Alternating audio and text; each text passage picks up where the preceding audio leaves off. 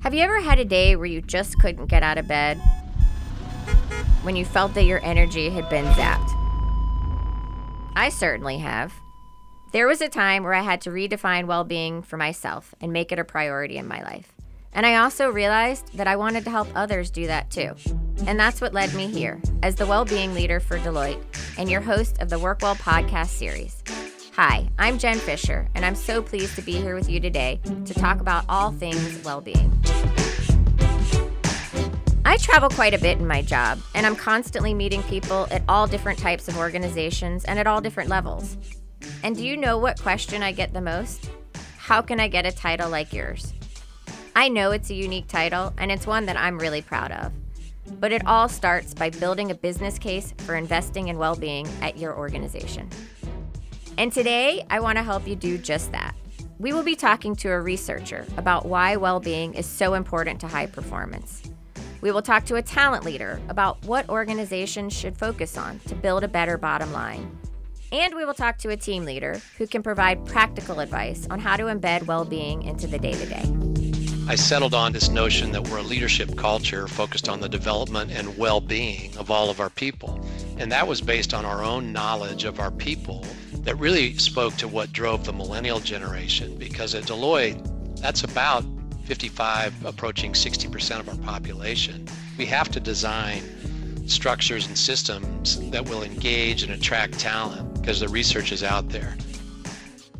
The building block of any great business case starts with science.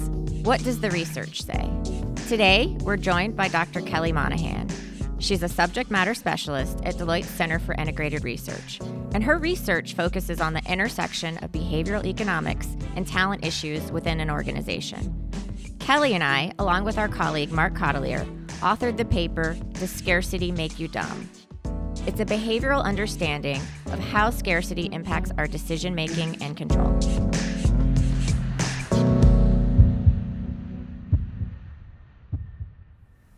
Before we dive into this conversation, can you define what you mean when when you talk about scarcity? Yeah, so we do take a somewhat of a different approach than you might traditionally think of. What we're talking about when we talk about scarcity is really the mindset that is invoked when you face an unmet urgent need. So we know as humans we're biologically wired to respond to certain needs, but we really wanted to understand what's happening in your mind as you're facing the unmet urgent need. And today, you know, before, historically, I should say, you know, it was food, shelter, clothing, those basic needs were our source of scarcity. However, we're making the argument in this paper, it's less and less physical resources and more and more cognitive resources. Mm-hmm. So, time, mental energy. Um, we look a lot even at relationships and loneliness. And we're starting to see that a state of scarcity looks really different than how it looked previously, but it manifests itself in the exact same ways to our brains. And so when you're talking about mindset, it could be scarcity could be real or perceived. 100%. And I think in a lot of places in our workplaces we're seeing a lot of perceived scarcity. Yeah. So people are showing up every day, you know, physically present, but they're mentally elsewhere. And there's a great um, actually example of this that might help bring this to light. So there's a study done out of um, New Haven, Connecticut, that wanted to examine the impact train tracks had next to an elementary school. And they thought that the physical noise had have been impacting learning. And so that should come as no surprise that, of course, the students who sat on the side of the building where the train was passing by were um, much less behind their, their classmates uh, who sat on the other side of the building. But the magnitude is what surprised researchers. Those um, students were nearly a year behind wow. simply because of the rattling trains that were passing by. And so, what researchers out of Harvard ha- have proven is today we might not have physical rattling trains going through our offices, but in our brains, we all have a sense of train that we're constantly being pulled away from.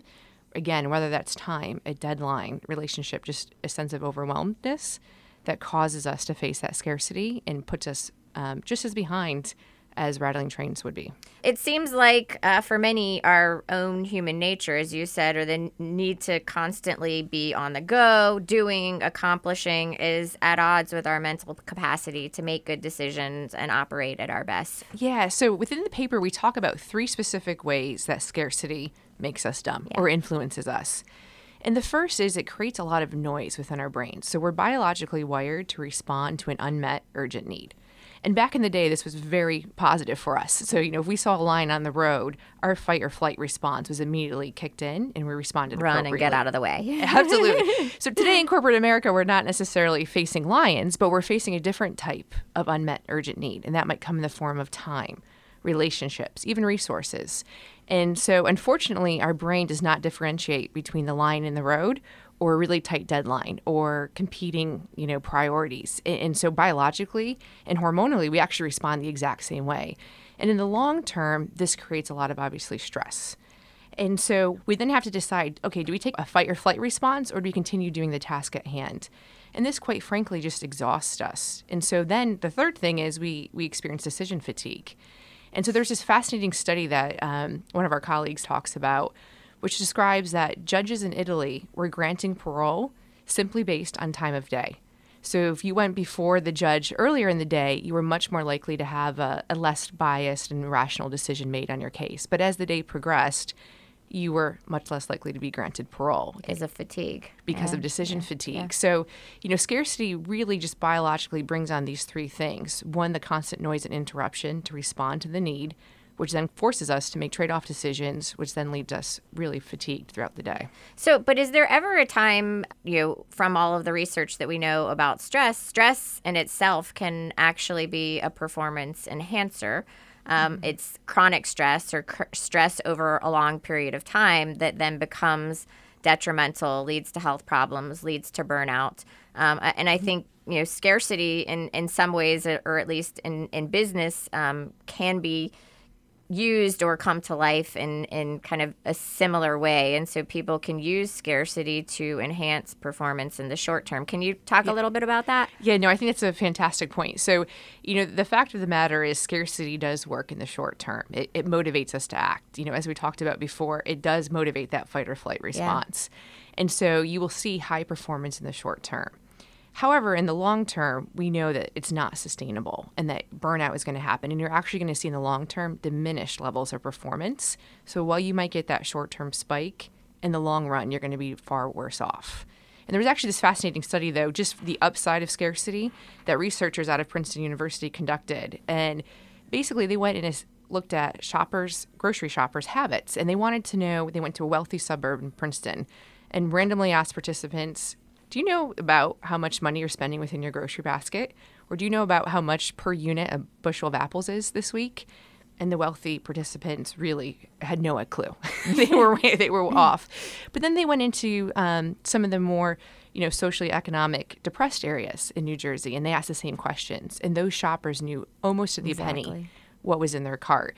And so we know when we don't have, when we're facing an unmet urgent need, it does make us an expert in the very thing we lack and we see this dieters tend to know much more how many calories they're consuming compared to someone who's not. So it does breed a sense of expertise in the short term, but of course, long term, it's not worthwhile. That that's a fascinating example. But I also feel like um, you know, rest and recovery doesn't have to be. You know, I'm, I'm taking you know six weeks off, or you know, I'm so it doesn't have to be something big. There are things that you can do throughout your day to build recovery into your day to you know to kind of take you out of mm-hmm. i guess that scarcity mindset is, is really what we're talking about here. Yeah no I, I think you're spot on with that. So we know from the research that as humans we're, we're really bad at taking care of our future selves. You know cognitive it's called a cognitive bias which is the planning fallacy. So in the present we tend to make um, decisions that have long-term consequences and cost such as rest and recovery. And so, what we found in some of the research we've actually been doing here at Deloitte is if we can get managers and leaders to take 15 minutes a week to focus on their mindset, you know, why are they there? Almost recenter their purpose of why they're leading teams and really just do a check in with themselves. It has had tremendous impact on employee engagement scores. Yeah. And so we, have seen, um, honestly, quite surprisingly, upwards of 20, 30% employee engagement increase this year in those targeted regions where we've just had managers take a step back. And it's 15 minutes because if you tell them, you know what, you need to go change your mindset, or for the next 12 months, you need to increase employee engagement. it feels engagement. like this huge thing that I have to do. We don't even yeah. know where to start. Yeah. But if we say, hey, you know what, take 15 minutes um, to start, we called it Mindset Mondays to really focus and plan your week accordingly. And it, during that time, turn off your emails, do those small behaviors. You will read, and it's cumulative effect. You know, much like I know some of the meditation research has, the more you do it, the in the long term, the better it actually becomes. One of the things that that that I often mm-hmm. hear, especially from you know busy professionals that you know have a career and a life and a family is that they don't have the time to mm-hmm. focus on themselves and their well-being. And it feels like a mountain to climb. So mm-hmm. they just don't right Yeah. And so I think the challenge is, especially in, in corporate America, is we're always looking in human nature, we're looking for the big solutions, the big change. And rarely, and, and there's really no example I can and think of. And fast results and too, fast right? results, yeah. Change these 10 things and prioritize all 10. Um, but research suggests that it's it's really the small behaviors that you have to practice over and over again. And sometimes that takes a lot of discipline. Yeah. And I think that's a much harder message to infuse than trying to present leaders with a, you know a 10-step change program that's going to solve the well-being issue that's happening. So what the research shows is we looked a lot at high performing athletes and especially Olympic athletes and we mm-hmm. wanted to understand what really differentiated those that performed well in the Olympics. So you already were a high performer, but really what separated those and it was the small behavior changes they made during practice. So not even during the performance. And so I, I think there's a lot of application to that when we think through people and the way that they go about their life. What are those small habits that they can start to change?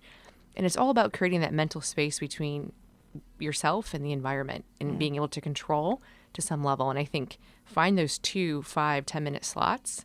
And it goes back to discipline, turning off the email, putting the phone away, um, you know, creating that space to really center yourself and, and make that a practice. Yeah, one one of the things that and somebody gave me this advice along the way. Mm-hmm. If you look at my calendar, I actually block time on my calendar. You look at my calendar and it says breakfast, snack, lunch, snack, Yeah. dinner, you know, or I block time. If I see that my calendar's starting to get too full, I block the rest of the time out in my calendar so no one can schedule it. So that's time for me. But, you know, building that in a way into your everyday life that reminds you to, to do these things until they become habitual. Yeah, and I think to your point, you have to be so intentional with it. So you could practice, but if you're practicing the wrong things, Yeah. it doesn't matter. Yeah. So I think being intentional with that is, is spot on. even if you say those things i know for me in my own my own personal self if i get an email i'm going to read it and the fact that somebody's telling me not to respond if it, it still is going to have emotional response right and so if it's an email that's disappointing to me or tells me on Monday I need you to do X, Y, and Z, and I was planning to do something else on Monday morning, it still does elicit an emotional response, kind of the hormonal response in your body. Yeah. So Well, there's actually so there's there is a science exactly Yeah. behind what you're just saying. So it's funny because we understand. I'll tell you the science and then what my boss is now doing as a result of it. Um, neurosciences show that we think in one of two manners: top-down processing, which is when we're rational and logical, um, but bottom up is when we have a sensory information. It's we just respond to the environment around us. So when you read the email, your top-down rational cognition that's saying no, don't respond to this email. It's the weekend.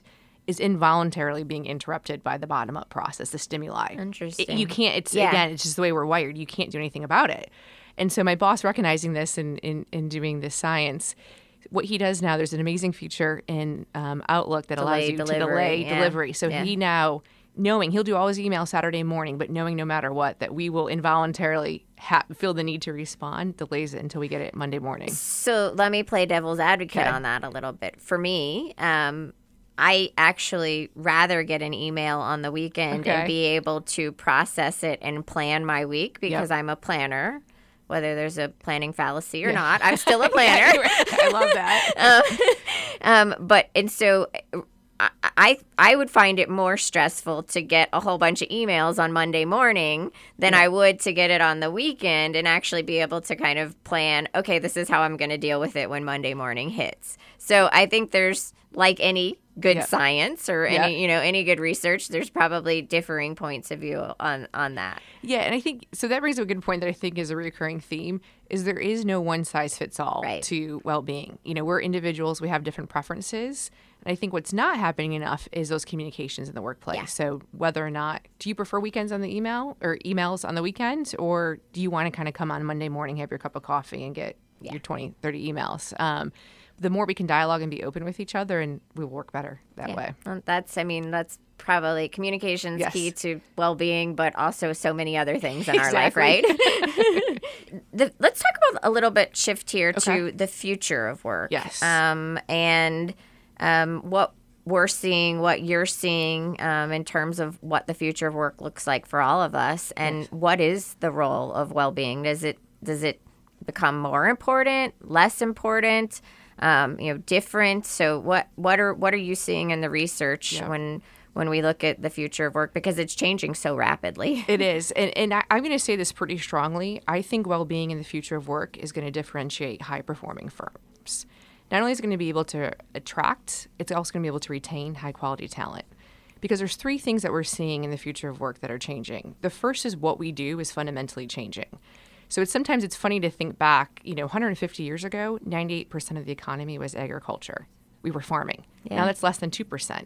You know, and so what we're seeing is this net job growth in highly cognitive human areas. So we know technology is coming and that it is here and automated technologies are taking over some of the routine repetitive work. Yeah. So what's left over is the highly cognitive, creative, intellectual work. And as a result, the mind becomes that much more of a differentiator and high performance. And so when people were facing scarcity, you know, in manufacturing settings or, or where they were doing tasks quite literally done by their with their hands, the distractions in their mind maybe weren't as important or weren't as um, influential to their performance. But now, when you and I are going to be tasked with actually coming up with new ideas and creating intellectual capital, and solving some of you know large organizations most difficult problems and working with them to do that you have to be in the right headspace and you have to have the well-being to do so. And so I think we're going to see a really a fundamental shift towards companies thinking this is a nice to have to understanding just like Henry Ford did back in the 1920s when, you know, he's applauded for making the 40-hour work week from 9 to 5. He did that simply because he realized workers were more productive. It was an economic gain, and I think we're going to see the same thing in the future of work. Rest and recovery, well-being is going to differentiate and actually make us more productive in the long run. The research is just one dimension to the business case, but now let's look at the organizational perspective. What's truly on the mind of leaders? I spoke to Mike Preston, Deloitte's Chief Talent Officer.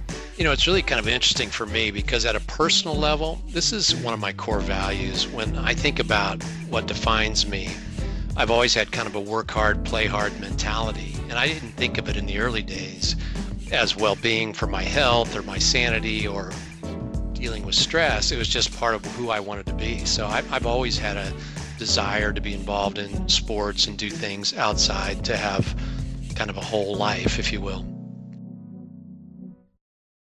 I came into the CTO role and I wanted to think about what our talent strategy would be. And I settled on together with the leaders this notion that we're a leadership culture focused on the development and well-being of all of our people. So the well-being component was was part of the strategy from the beginning. And that was based on our own knowledge of our people through survey work that we'd done and outside in information we gathered that really spoke to what drove the millennial generation because at Deloitte, that's about 55 approaching 60% of our population. And we know for a fact they want to be developed, they value inclusion, but the fourth component is well-being. And we have to design structures and systems that will engage and attract talent because the research is out there. We do think, of course, that it drives better performance when people can be their authentic self, they bring their whole self, they have figured out what their mission in life is, and they're grounded, if you will. So well-being is really a fundamental aspect of the culture we're trying to create at Deloitte on the talent side. Right there at the end, you, mentioned culture. Um, you know, there's there's a lot of, of research out there. There's a lot of data out there um, that talks about investing in well-being and have it, you know, as it's a bottom line issue. Um, you know, we we know that it lowers healthcare costs. We know um, that it lowers absenteeism rates, turnover rates, things like that. That has all been tracked. Um, and of course, I think that's important for any organization. Yeah, uh, for sure. But when I say development, I'm thinking of developing leaders holistically at work, at home, in their personal lives, in the communities. We want to create people that have a mission in their own lives that we can help support. I think of it like this people are along their life journey with us, and it's our job to help them integrate their personal life with their work life along each individual journey.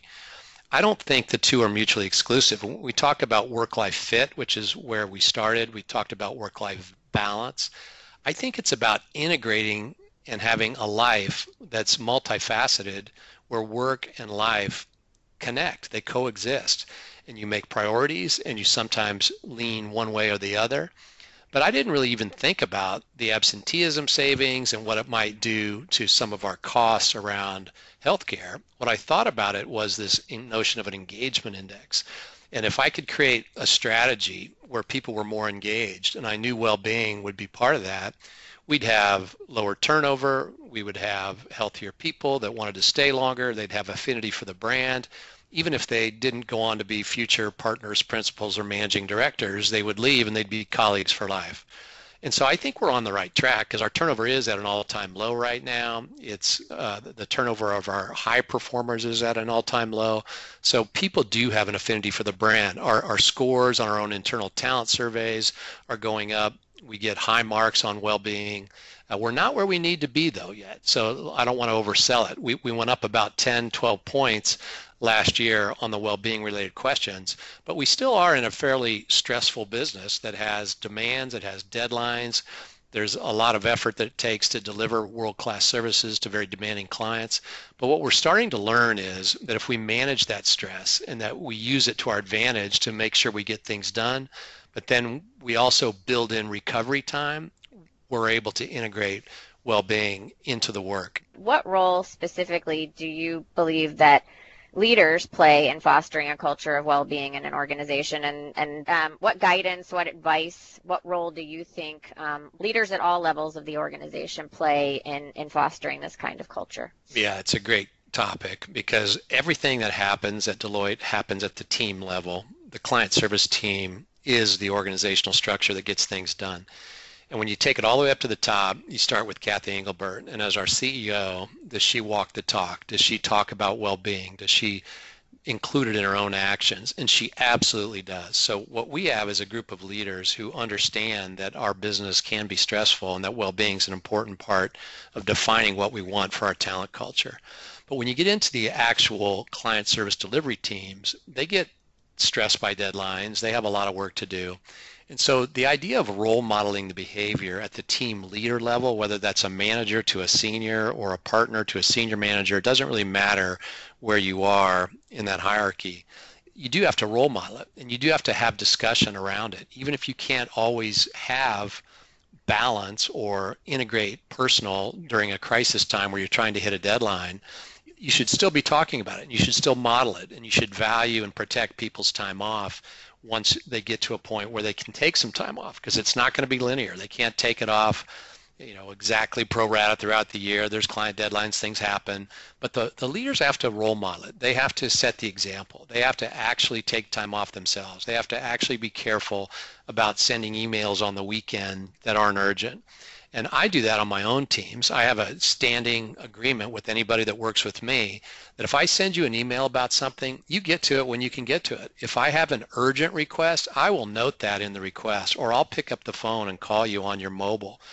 There's a difference between me sending something on a Saturday and me expecting people to respond on a Saturday. And I've created that understanding with my team I think all of our leaders need to do that. The way I like to see it happen is at the beginning of a project that a team is organizing around. Let's say it's to deliver a technology product uh, or, a deliverable or a tax return or whatever it is.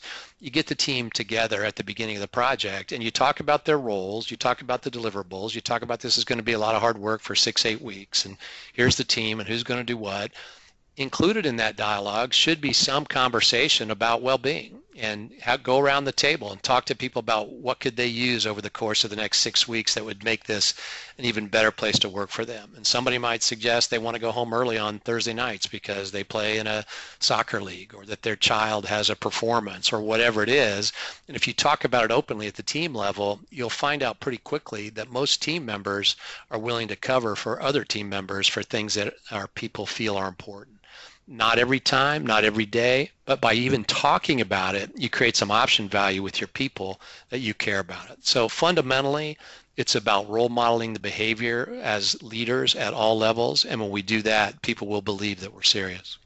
So, what do you say to the team leader that um, thinks conceptually that this is an idea, but that's not really how these things play out? Or when it's crunch time, it, it sounds like a nice thing to do, um, but you know, how's that really going to affect my my client work or or my team and being able to get things done in terms of my team being productive because that's certainly um, I think some of the fear that exists that right. all of this you know sounds great and it sounds nice and why wouldn't we do it um, but when the you know the pedal hits the metal so to speak um, you know how do i how do i actually do this in a way that isn't going to negatively impact me as a leader and impact the project that i'm on? What do you what what guidance do you give those team leaders? Yeah i, I think you do have to let people every once in a while even in a crunch time have some space if that's what they need. There's nothing wrong with some stress. What's wrong is stress without recovery. Mm-hmm. And if we don't build in recovery, you're not going to have a high performing team. So, from the team leader standpoint, it can really be about self-survival for them because if they burn their people up, they're not going to have a high-performing team and their deliverable won't be as good. And they're going to have to find new players to inject in the team. And maybe some of our team leaders would say, that's fine, just get me a new person. Well, that's not the culture we want. We want a culture where people feel as though they are working for a high performing team delivering world class services and they get the chance to do it while having an integrated work and personal life. So I would just tell that manager that's in crunch time, it's okay to be in crunch time and it's okay to be demanding, but you've got to create an environment where people want to work on your teams because if you do, you'll get better people, you'll progress further with the firm, and I think you'll be happier. It's sometimes easier to actually create the case for investing in well being than it is to really show to your leaders what it means from a day to day perspective in a work setting. Culture here is key. If you can't embed well being into the employee population, then it becomes really just lip service. So, as an individual, as a team leader, and as a team member, what does well being look like and how is it activated? Let's talk to Lindsey Sitek, a busy manager at Deloitte Consulting, uh, to get an idea of how well being behaviors can be implemented on teams. I learned probably a couple years ago that there's more to well being than just being active. And it probably took going to a doctor and having just some bad news delivered. You know, I'm young and here I am, like higher blood pressure, a little overweight, and I'm thinking, what the heck? So, uh, tell me a little bit about what life as a consultant is like. Oh, boy. well, if you ask a room of 50 different consultants, you'd probably get 50 different answers. But I'd say some of the themes that would come out would be challenging, um, fast paced. You know, you're surrounded by high performers, so you're always on. Um, and at times it can be really tiring. Um, you know, I would add that consulting is all that I know. I joined Deloitte um, as an intern and then full time. So consulting is what I live and breathe every day. But at the end of the day, I do find it just to be extremely rewarding. You're giving back to your clients, you're helping them solve all of their biggest problems. Great. So tell me a little bit of when you started to become fo- focused on well-being in in your own life, and then how that has translated to, um, you know, the way that you manage your team and and deal with others within your organization. Sure. So, if I think about my adult life, I'd say I always thought I was focused on well-being, um, but when I think about what that means to me, I think, oh, I you know, I've always run, I've always exercised, yeah. and I'm thinking what the heck? Like, I'm active and this isn't working. So, at the same time, I was staffed on a long term project. I'm on the road Monday through Thursday. And I just thought something needs to change because I'm too young to feel like I'm leading an unhealthy lifestyle. And so, as I found myself being more aware of my own well being, I also was taking a step back and focusing on, well, what about my team? Yeah. And it was on this longer term project where it was a grueling project. And you know, morale was a little bit lower. And just, I noticed making small little changes made a tremendous amount of difference. So, you know, little things like Monday nights we'd go to the grocery store. As something as small as that when you're on the road and you don't have access to your normal refrigerator, like, wow, okay, I don't need to be eating out all the time. And so, you know, I found just making those small little changes for the team not only improved my mental attitude, it improved the team's attitude.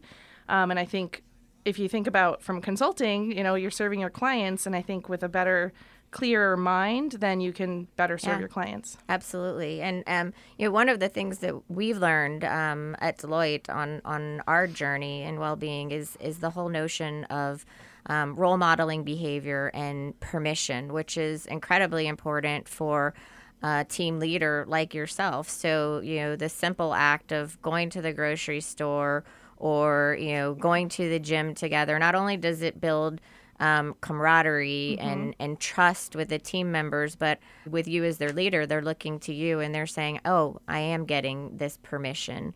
You know, if you're not doing the things to take care of yourself, then they're not going to believe that it's okay for them to do that as well. And so, role modeling behavior is, is really important. You know, one of the things that I have at my desk, and I might have been somehow from you, is I have a well-being basket. So I have a well-being basket, you know, with a yoga guide. And so people walk by my desk, and I'm like, take this home for the night, try it out. Or an adult coloring book, which some people kind of like, well, I'm not going to sit down and just color. But it's just the having those things out in the open Yeah.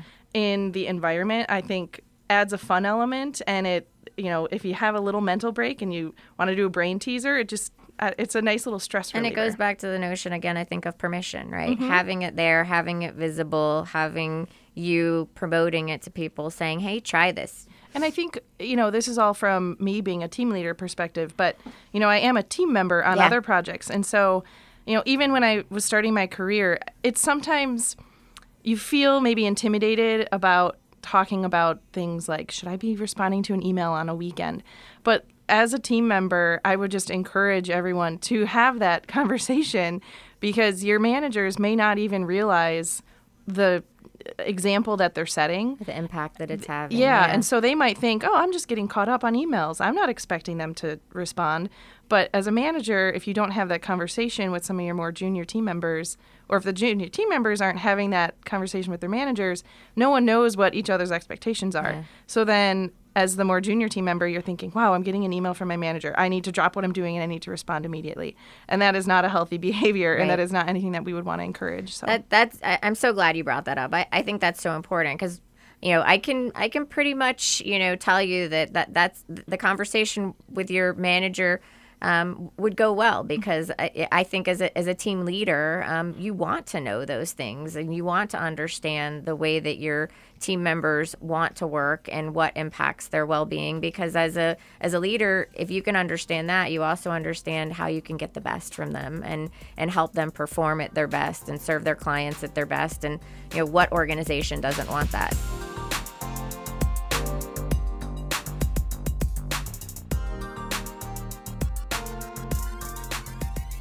on a personal level, um, you know, are you feeling less tired?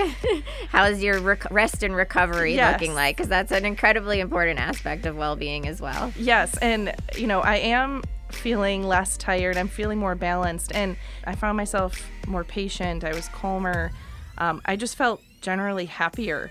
Um, and so, you know, the mental ch- state and the change in my mental state was was evident from some of these small little things. You know, thinking about the health aspect. You know, my my blood pressure has gone down, and uh, you know, so from that Yeah. from that aspect. Um, you know, little things like that have helped just feel well rested. And I think when I'm well rested, then I'm bringing a better version of myself. I'm more productive during the work days, and I'm just a better leader overall. You don't have to have the title of well-being leader to bring well-being to life at your organization.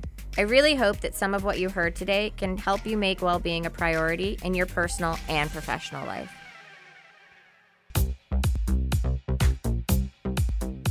So grateful that Mike Preston, Kelly Monahan, and Lindsey Sitek could talk with us about well being. Thank you so much to our producers, and thank you for listening. You can follow along with the Work Well podcast series on Deloitte.com, or you can visit various podcatchers using the keyword well-being to hear more. If you have a topic you would like to hear on the Work Well by Deloitte podcast series, or maybe a story you'd like to share, reach out to me on LinkedIn. My profile is under the name Jennifer Fisher, or on Twitter at JenFish23. We are always open to recommendations and feedback. And of course, if you like what you hear, please share, post, and like this podcast. Thanks and be well.